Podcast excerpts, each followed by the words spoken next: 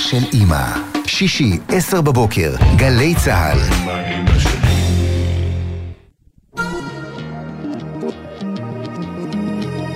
עכשיו בגלי...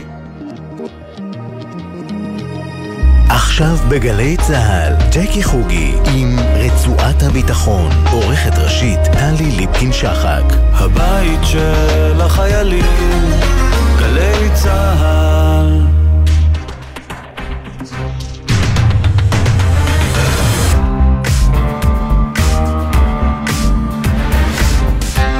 ערב טוב. סימנים גוברים לכך שצה"ל מתכנן מבצע צבאי בג'נין. יש הרבה נשק שנאסף שם, וירי הולך וגובר לעבר היישובים הישראלים באזור הגלבוע. אז נגיד שהמבצע הזה יוצא לדרך, מוגבל ככל שיהיה, מה יקרה שם ביום שאחרי? את זה ועוד ננסה לברר מיד. ניסיון המרד ברוסיה מאחורינו, או נכון יותר, מאחורי פוטין, אבל השאלה הישראלית עדיין על השולחן. זו כבר לא רוסיה לבדה, איראן עוזרת לה. האם לא הגיע הזמן שישראל תפסיק לאתרג את מוסקבה בסיפור הזה, ותעשה קצת יותר למען הצד השני? שאלה ערכית, אבל גם מבצעית, ובכל מקרה מורכבת. לפני עשור, קהיר בערה. הקצינים הדיחו את הנשיא מהאחים המוסלמים, מוחמד מורסי, והחזירו לעצמם את המושכות. מה קרה למצרים אחרי עשר שנים? הביטחון חזר, אבל הכלכלה התערערה. עשר השנים הראשונות של עבד אל פתאח א-סיסי, גם בהן נדון הערב. רצועת הביטחון של יום ראשון, אתם מוזמנים להישאר איתנו. אנחנו פותחים עם ג'נין, ערב טוב לתת-אלוף במילואים שלום הררי. ערב טוב, ג'קי. היועץ לעניינים פלסטינים לשעבר במשרד הביטחון, והיום חבר במכון לחקר הטרור באוניברסיטת רייכמן. מה הסיכוי לדעתך שאנחנו לפני מבצע צבאי שם? נגיד את זה כך, בסוף לא תהיה ברירה. אה, אני אתן לך משהו טרי, שזה עתה עליתי עליו בשעות, בימים, ביומיים האחרונים. קדימה. התראיין אה, מישהו בכיר מאוד בזירה הפלסטינית. איך אמרת קודם, רוסיה נמצאת באוקראינה עם איראן ביחד, אז איראן נמצאת גם בג'נין. מה, מי זה? זיאד דחאלה, ראש הג'יהאד האסלאמי שיושב בהוד, נותן רעיון ואומר, יש לנו הנחיות מהמנהיג. המנהיג זה, הוא, לכאורה הוא, אבל בעצם זה המנהיג חמינאי. האיראני, חמינאי, לחמש את הפלגים של הפת"ח, אני מזכר עם פת"ח עשינו את ההסכמים בעצם פת"ח אש"ף בכל הגדה, כולל הסכמי הביטחון וכולי, כן? לחמש את הגורמים בתוך הפת"ח שמתנגדים לרשות.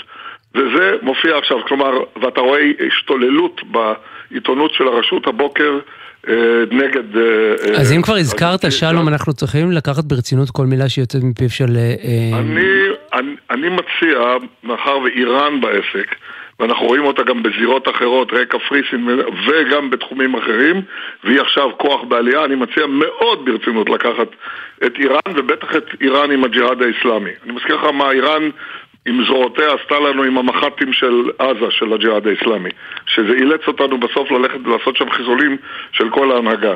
ולכן, אני חושב שגם כאן צריך לקחת את זה ברצינות. אוקיי, אז אם אנחנו חוזרים לשאלה המקורית, אתה אומר, קרוב לוודאי שיהיה מבצע בזמן הקרוב. אני חושב שכן, אני רק חושב שמערכת הביטחון מעדיפה לעשות את זה, א', בעיתוי שנוח לה, ובתוך הרכיב הזה שנקרא העיתוי שנוח לה, אה, לעשות אה, את זה כאשר יש לה מה שנקרא קזוס בלי, כלומר צידוק מספיק, אם זה למשל בגלל פעולה מתגרה של הצד השני, שהיא תהיה מספיק אה, קשה וכבדה כדי שיהיה גם מה שנקרא גיבוי ציבורי פנימי לעניין הזה. עכשיו, זה לא יהיה לדעתי חומת מגן 2, תשכח מזה. זה יהיה אה, במקרה הטוב אה, מבצע גדול ממה שאתה רואה כאן, שנועד באמת לטפל בכל אותם פלגים, כולל במקרה הזה לדעתי גם בפתח של ג'נין, שהוא כבר לחלוטין לא בשליטת אבו מאזן. אבו מאזן הוא לכאורה ראש הפתח, אבל בעצם זה שליטה פיקטיבית. תכף נגיע אליו. וזה בעיקר התנזים של ג'נין, שכם, טול כרם, אלה, זה משולש הברזל אם אפשר לקרוא ככה, או משולש הטרור, שגם באינתיפאדה השנייה הוביל הרבה מאוד מתאבדים לעומת אה, אה, נפות אחרות, ואני חושב שבהחלט פה יש אה, עבודה רבה לעשות. עכשיו, אם אתה רוצה לעשות עבודה, צה"ל כבר מזמן למד. להיכנס סתם לשטח בכוחות גדולים, לשבת שם ימים ואז לחטוף אבדות, זה לא סידור טוב, זה לא מתאים מהרבה סיבות, זה גם מביא הרבה מאוד תמונות, שהן תמונות רעות מאוד בטלוויזיה. תזכור, הממשלה הנוכחית נמצאת בבעיה גם ככה דימויית קשה בארצות הברית בעיקר, אבל גם באירופה, ולכן אני חושב שיחפשו את המועד והעיתוי הנכון לעשות את הדבר הזה. רגע, אבל אמרת לא להיכנס בכוחות גדולים ולהישאר שם, אלא מה? אלא לעשות מבצעים מוכווני מודיעין מדויק.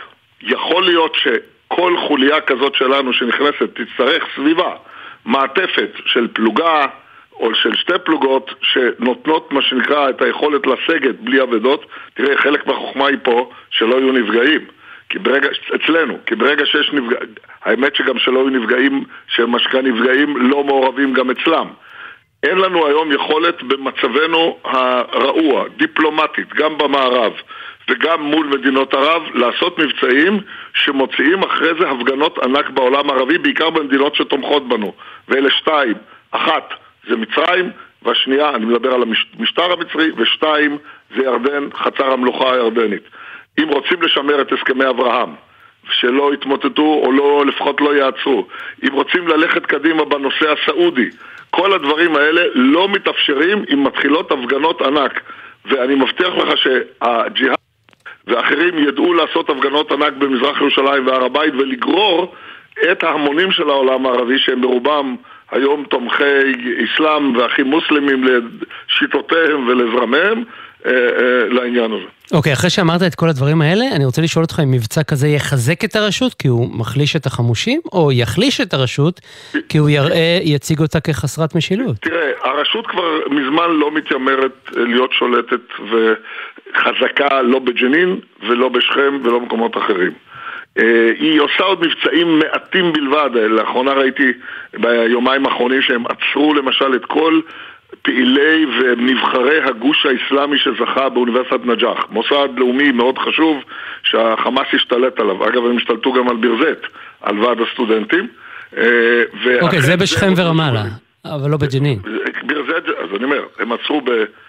לא, לא, אבל תראה, אני מדבר קודם כל על משולש הברזל, ג'נין, שכם, טול כרם. ברמאללה באוניברסיטה זה מעוז של חמאס.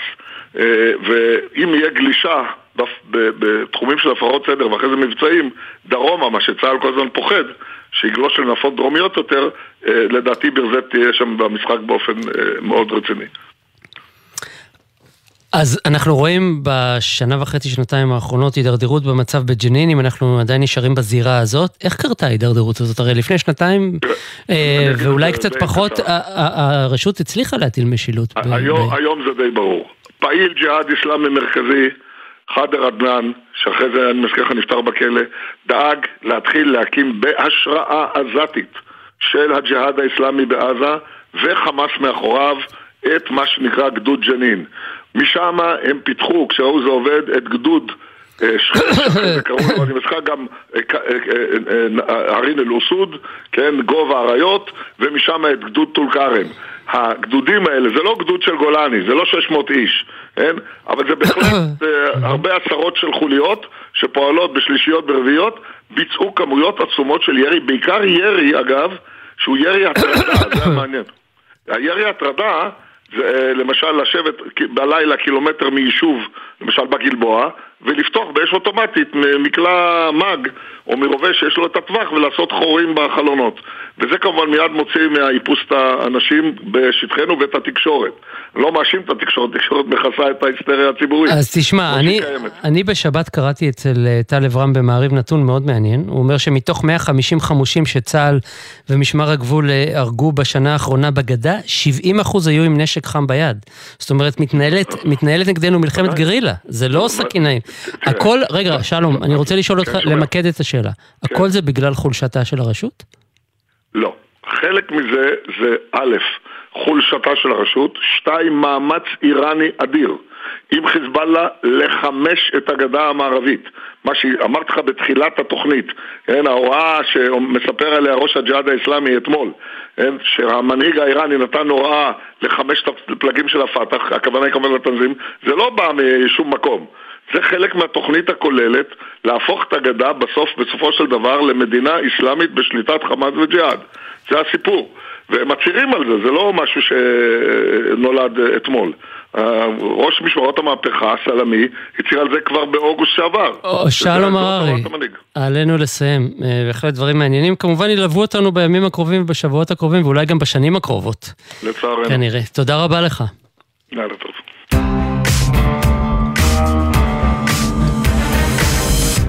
בימים האלה לפני עשר שנים, הקצינים במצרים הדיחו את הנשיא מהאחים המוסלמים, אה, מוחמד מורסי, ואת מקומו תפס שר ההגנה, קצין אלמוני למחצה בשם עבד אל פתאח א-סיסי. איזו מצרים עיצב הנשיא הנוכחי אה, בעשור הראשון לשלטונו? את השאלה הזאת אנחנו ננסה לברר עכשיו עם הפרופסור יורם מיטל. שלום יורם. טוב, ג'קי. מומחה למזרח התיכון מאוניברסיטת בן גוריון. אני חושב שאחרי עשור אני יכול סוף סוף לשאול אותך, אה, מה שקשה לשפוט בתום אה, שלוש או ארבע או חמש שנים, איזה מנהיג הוא עבד אל פתאח א-סיסי? סיסי הגיע לשלטון כנציג מובהק אה, של הממסד הביטחוני והצבאי, זה המוסד המשפיע מאוד במצרים, והתפיסה שמדריכה אותו היא בעצם התפיסה שזורה כחוט שני בתוך הממסד הזה, שהקבוצות שהובילו את ההתקוממות, שהפילו את מובארק, וההגעה של האחים המוסלמים לשלטון, אלה היוו איום קיומי עבור מצרים. ולכן המאבק בהם בעשר שנים האחרונות אה, ממשיך להתנהל כאשר השלטון לא שינה בעצם את תפיסת היסוד הזו, שבעיקרו של דבר מסבירה או מפרשת כמעט כל דבר שקורה במצרים דרך הזווית הזו. הקבוצות שהפילו את uh, הנשיא חוסני מובארק, יש פגיעות שמיוחסות לנשיא חוסני מובארק, כולל פתיחות פוליטית בשנים האחרונות שלו, וההסבר uh, שככה בעצם הגיעו האחים המוסלמים לשלטון, שזה כמובן אה, מאז אה, מתנהל... יורם, מיד, מיד נמשיך עם הצבא של מצרים, אבל קודם אני רוצה להישאר איתך עדיין רגע אחד בתוך אישיותו של המנהיג. אתה רואה הבדלים בין uh, סיסי מהותיים, בין סיסי לבין קודמיו הדינוזאורים, סאדאת ומובארק ובהחלט גם גמל עבד אל-נאצר? במובן מסוים אין הבדלים משמעותיים, הוא מגיע מתוך הממסד הדתי, אוזנו קשובה, הוא חלק אורגני מאותו ממסד, כזה היה גם עבד אל-נאצר, הוא למעשה, עבד אל-נאצר למעשה הקים את המשטר האוטוריטרי שסיסי מנהל אה, אה, 70 שנה מאוחר יותר, כן? אה, סאדאת גם המשיך, עם, עם כל השינויים בין המנהיגים האלה, עם תפניות במדיניות, העוצמה של המערכות שבמצרים קוראים להן המדינה העמוקה היא ההמשכיות. השוני הוא כמובן, אלה אנשים מאוד שונים, עם אה, דגשים מאוד מאוד שונים. אני אתן דוגמה אחת. הנשיא אה, סיסי אה, שם לו ממש בראש סדר היום את העניין של סובלנות בתוך החברה המצרית, שזה נושא מאוד חשוב, כן? גם לגבי המיעוט, או בעיקר לגבי המיעוט הנוצרי הקופטי, וגם לגבי המסרים שיוצאים מהממסד הדתי אל תוך החברה האזרחית במצרים. זה, את זה למשל קמפיין כזה לא ראינו לא אצל סאדאת ולא אצל מובארק, בוודאי לא אצל מורסי שהגיע מהאחים המוסלמים. וזה לא סוד שהכלכלה המצרית אה, בשנים שלו צנחה פלאים. היום הלירה המצרית היא בשפל של כל הזמנים, שקל אחד כמעט עשר לירות. אתה חושב שהמשטר יכול היה לעשות אחרת? אני אומר ככה, קודם כל סיסי ירש פה את אה, מצרים עם משבר כלכלי שהתחיל למעשה כבר תוך כדי התקוממות בשנים 2011, 2012, 2013 המצב הכלכלי הלך והידרדר. הוא למעשה הבטיח שהוא יחלץ את מצרים, ומה שהוא עשה, הוא הלך בעיקר על מגה פרויקטים שהיו בנויים על כאילו הקופה של ערב הסעודית ומדינות פתוחה בפניו מה שהתברר כשגיאה קולוסלית. אה, כמו שאמרת נכון, המטבע המקומי... אה, סליחה, מה התברר כשגיאה קולוסלית? אני לא בטוח ששמענו טוב. כן, אני מדבר על שגיאה קולוסלית של ה... בתפיסה שהפרויקטים, מגה פרויקטים, כמו הקמת עיר בירה חדשה, כמו הכפלה של קטעים בתוך תעלת סואץ, אה, תשתיות של דרכים, ההשקעות העצומות האלה לא הגיעו מתוך קופה של אוצר שיש בה אה.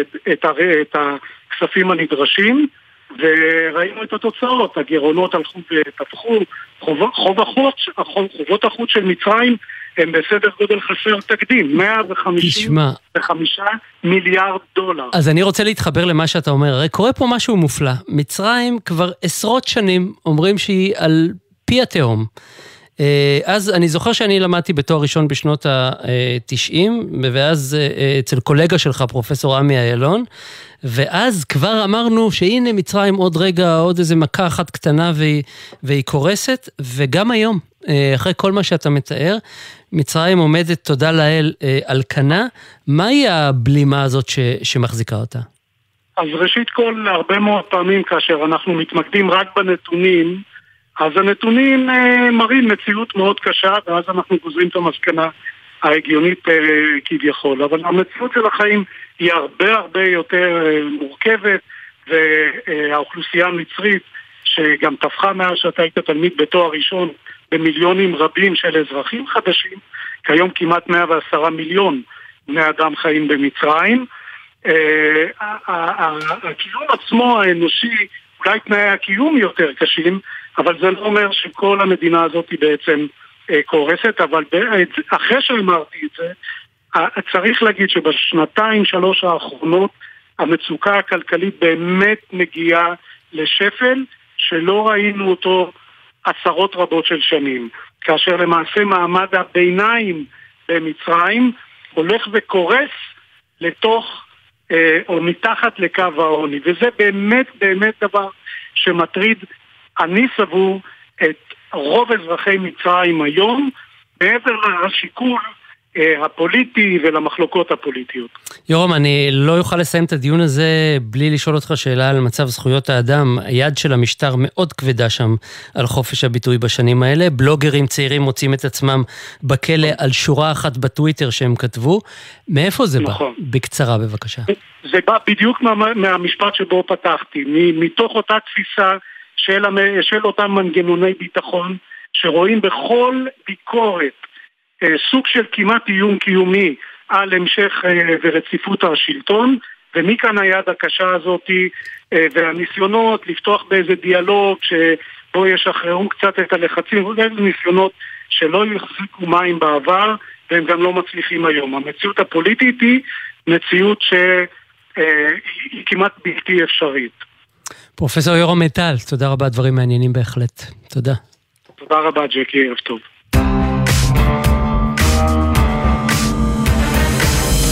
אבו מאזן התקשר אתמול לפוטין ואמר לו, אה, בעימות מול כוח וגנר, תדע שאני איתך, ממשלת ישראל לא צריכה להתקשר, כי גם היא איתו, אה, בעקביות רבה אפילו, אה, למרות לחצים כבדים מצידה של קייב, ולחצים כאן אצלנו בציבור לעבור צד. ערב טוב לדוקטור שי צבי מאוניברסיטת רייכמן. ערב טוב. המכון למדיניות ואסטרטגיה, וגם אוהד כדורסל שרוף של מכבי תל אביב. אה, לא שזה היה כל כך... כן, לא שזה כל כך מסובך היה למי שגדל בשנות ה-70. אבל אה, אם כבר מדברים אה, על קבוצתיות, אתה שייך לקבוצה של מביני דבר שאומרים לממשלת ישראל, הגיע הזמן לבחון מחדש את המדיניות לגבי אוקראינה, וכשאתה אומר לבחון מחדש, אתה מתכוון לעזור להם יותר מבחינה צבאית, נכון? הדבר האמיתי. לעזור לעזור במכלול רחב של אה, נושאים, אבל בואו נתחיל אה, צעד אחד אחורה. בעצם, מה הדילמה הישראלית? הדילמה הישראלית נובעת שמצד אחד אה, ניצבים השיקולים האסטרטגיים, היחסים עם ארצות הברית, שהיא עמוד תווך בביטחון הלאומי של מדינת ישראל, לצד כמובן השיקולים הערכיים המוסריים לנוכח כל פשעי המלחמה שמתבצעים באוקראינה, ולכל זאת אפשר להוסיף את הציר האסטרטגי שנרקם בין רוסיה לאיראן בחודשים האחרונים, במסגרתו רוסיה מעבירה אמל"ח, אמצעי לחימה, טכנולוגיות ושלל סיוע אה, נוסף לאיראן. כן, אבל שי, שי, בוא, ישראל תפסה צעד עוד לפני שהאיראנים נכנסו לתוך העניינים. נכון, נכון, לא, אני אומר, יש לנו מצד אחד את השיקולים האסטרטגיים והמוסריים, אבל מהצד השני עומדים שיקולים ביטחוניים, נוכח העובדה שהרוסים בסופו של דבר נמצאים פה באזור, גם אם בכוח פחות מאשר היו בעבר, עדיין הם נמצאים בסוריה, עדיין קיים החשש מהפרעה לחופש הפעולה של מדינת ישראל ושל חיל האוויר, וזה מה שהיה ביסוד, בבסיס המדיניות של ישראל, לנסות אה, אה, לתמרן. ומה שאני טוען, שאפשר להמשיך אה, אולי להימנע מאספקת מערכות אמל"ח אווירי, תכף אני אסביר למה, אבל יש כל כך הרבה דברים אחרים שישראל צריכה לעשות בעוצמות הרבה הרבה יותר משמעותיות. למשל, במישור הדיפלומטי, מעבר להבעת תמיכה אה, באוקראינה, אפשר בה בעת לא להסס גם להטיח ביקורת ברוסיה. אפשר וצריך שראש הממשלה יערוך ביקור בקייב. אני רוצה להזכיר שחלק ניכר ממנהיגי העולם המערבי כבר אה, ביקרו, הנשיא ביידן, הקאנצלר שולץ, אה, מקרון ו- אה, ואחרים. היה שר האוצר. אלי כהן, אתה חושב שזה דרג לא מספיק בכיר? שר החוץ, לא, לא, אני חושב שבסופו של דבר ראש הממשלה הוא זה שצריך אה, להגיע ו, אה, ולבקר, ואני מקווה שזה אה, יתקיים בקרוב. ומעבר לכך, גם אירועים שהרוסים עושים, אירועים כמו שהיה יום רוסיה לפני מספר שבועות, אפשר גם אם צריך נוכחות ישראלית, יכולה להיות במה שנקרא במינון פחות מאשר היה. זה במישור הדיפלומטי. במישור ההומניטרי, ישראל צריכה לעשות, שוב, להעביר כמה שיותר סיוע הומניטרי, אם זה בהיבט הרפואי, אם זה בהיבטים אחרים, לשחרר את כל הכבלים הבירוקרטיים שמונעים העברת כספים, העברת סיוע. צריך פשוט לשחרר ולהעביר, ובוא נגיד, אם יש לנו כבר איזה שהן מגבלות, אז דווקא בהיבטים ההומניטריים זה הדבר הכי קל לעשות. ועכשיו נגיע לשתי הסוגיות אולי קצת היותר מורכבות. אחד, בסיוע צבאי רך.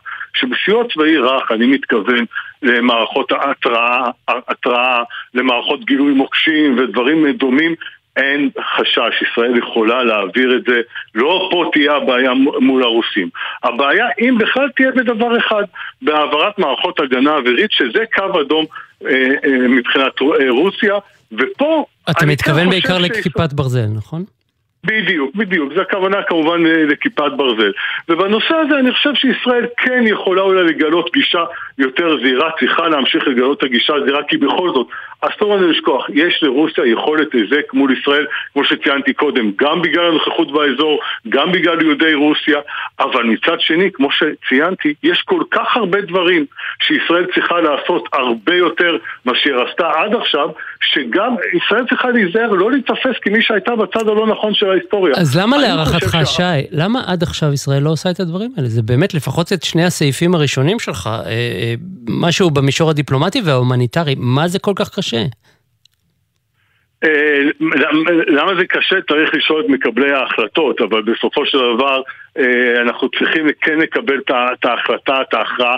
יכול להיות שיש מי שחושב בממשלה שהיכולת ההיזק הרוסית תהיה לכל אורך המישורים שציינתי, גם אם ישראל תגיד ותעשה ככה וככה, אני חושב שלא. דרך אגב, השישה עשרה חודשים האחרונים, מאז שפרצה המלחמה, אנחנו ראינו גם שישראל ביקרה ותמכה באוקראינה, אז הרוסים נכון ביקרו, אבל לא באמת עשו מהלכים אה, משמעותיים נגד. ולכן אנחנו צריכים בהחלט לנוכח ההתפתחויות שברוסיה שהיו בשבועות האחרונים, ובעיקר לנוכח ההבנה שהמלחמה הזאת הולכת להימשך עוד תקופה ממושכת ורק הולכת להסלים כמו שראינו בפיצוץ של הסכר והדבר האחרון שישראל צריכה להיות זה להיתפס כמי שהייתה בצד הלא נכון של ההיסטוריה ולכן היא צריכה מה שנקרא לעשות אה, חשיבה מחודשת לשנות את ההתנהלות, בוודאי בכל שלושת המישורים הראשונים שאמרתי, פומבי, הומניטרי וסיוע צבאי רך, ולהתחיל לסייע בהיקפים הרבה הרבה יותר משמעותיים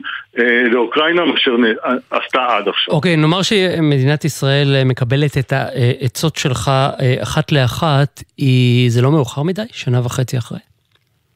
לא, אני חושב שזה לא מאוחר מדי. א', טוב מאוחר מאשר אף פעם. אה, כבר אמרו חכמים ממני, ומכיוון שאמרתי קודם לכן, ההערכה שלי שהמלחמה לא הולכת להסתיים מחר, אנחנו הולכים פה עוד מלחמה ממושכת ואכזרית ועקובה מדם, שתימשך עוד חודשים רבים כנראה, עמוק לתוך 2024 ואולי מעבר, עדיף עכשיו מה שנקרא לעצור, לשנות, לעשות התאמה של המציאות. תראו, גם ככה בעולם יש uh, כל מיני תהיות uh, לגבי הצביון הדמוקרטי-ליברלי של המדינה, ולכן אנחנו צריכים לעשות הכל, להראות, אנחנו יחד עם המערב, אנחנו בערכים הנכונים שותפים לאותה דרך. תראה, המערב עצמו שינה את התפיסה שלו.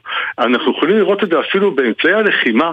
שהמערב העביר. אם בהתחלה זה היה כל מיני טילי, טילים נגד אה, טנקים, נגד מטוסים, הדברים הפשוטים, אנחנו רואים היום, אנחנו מדברים על טנקים, על F-16, מטוסי קרב מתקדמים. זאת אומרת, גם המערב מתקדם ומתפתח בסיוע שהוא מעביר לאוקראינה, ולכן גם ישראל צריכה לעשות את ההתאמות הנדרשות והנחוצות, ויפה שעה אחת קודם. אוקיי, okay, אני אשאל אותך לסיום בבקשה בקצרה. אתה מכיר את המערכות הישראליות מבפנים, אתה היית אה, מנכ"ל אה, אה, של המשרד לעניינים אסטרטגיים תקופה. אה, מדינת ישראל לדעתך תאמץ את הגישה הזאת, או, או חלקית לפחות, אה, כמו שאתה מכיר את ה, איך שזה עובד? ראשית, אה, לפי כל מיני פרסומים, כל מיני העדפות שהיו מישיבות המל"ל אה, ב, בימים האחרונים, ראש הממשלה הנחה להאיץ העברת סיוע לאוקראינה, אז אני מקווה שזה יקרה.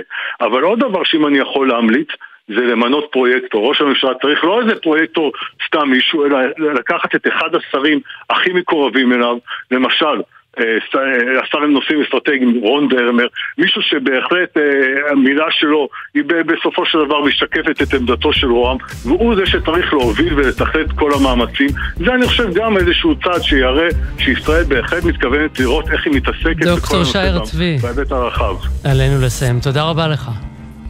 תודה רבה וערב טוב לכולם. נועה נווה, המפיקה הראשית של המשדר הזה, בהפקה לצידה אליעזר ינקלוביץ' ושיר דוד, אורי ריב היה על הביצוע הטכני, בפיקוח הטכני אילן גביש, אני ג'קי חוגי. המשך ערב נעים לכולם.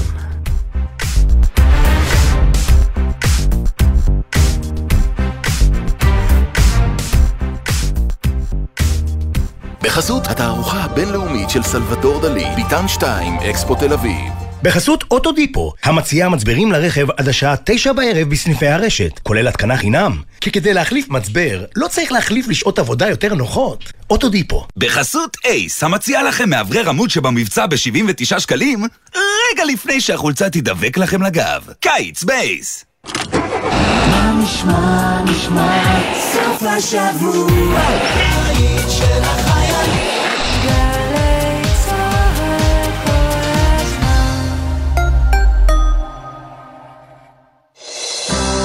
חטיבת השריון 188 מציינת 50 שנה למלחמת יום הכיפורים ומזמינה אתכם לעצרת החטיבה שתתקיים בט"ו בתמוז 4 ביולי בשבע וחצי בערב באתר המורשת של החטיבה במחנה הלקה. בואו לציין איתנו 50 שנה למלחמה ולחלוק כבוד לאנשים שבזכות גבורתם ועוז רוחם עמדו איתן והותירו לנו מורשת של גבורה מפוארת. מצפים לראותכם.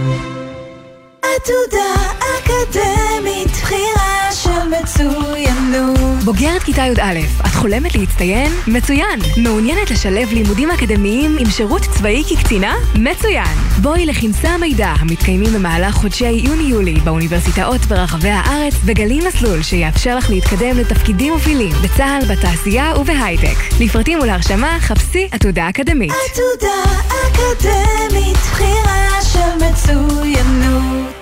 כשהחופש הגדול מגיע, מגיעים איתו מכל עבר קולות ה... כי כשהחופש הגדול מגיע, הם יכולים להגיע מכל מקום, ואתם, הנהגים, חייבים להיות ערניים. בתוך העיר מורידים את הרגל מהגז, נותנים זכות קדימה להולכי הרגל, ולא נותנים לשום ילד להפתיע אתכם. לפעילויות על בטיחות בדרכים לילדים ולכללי בטיחות נוספים לימי הקיץ, בקרו באתר הרלב"ד.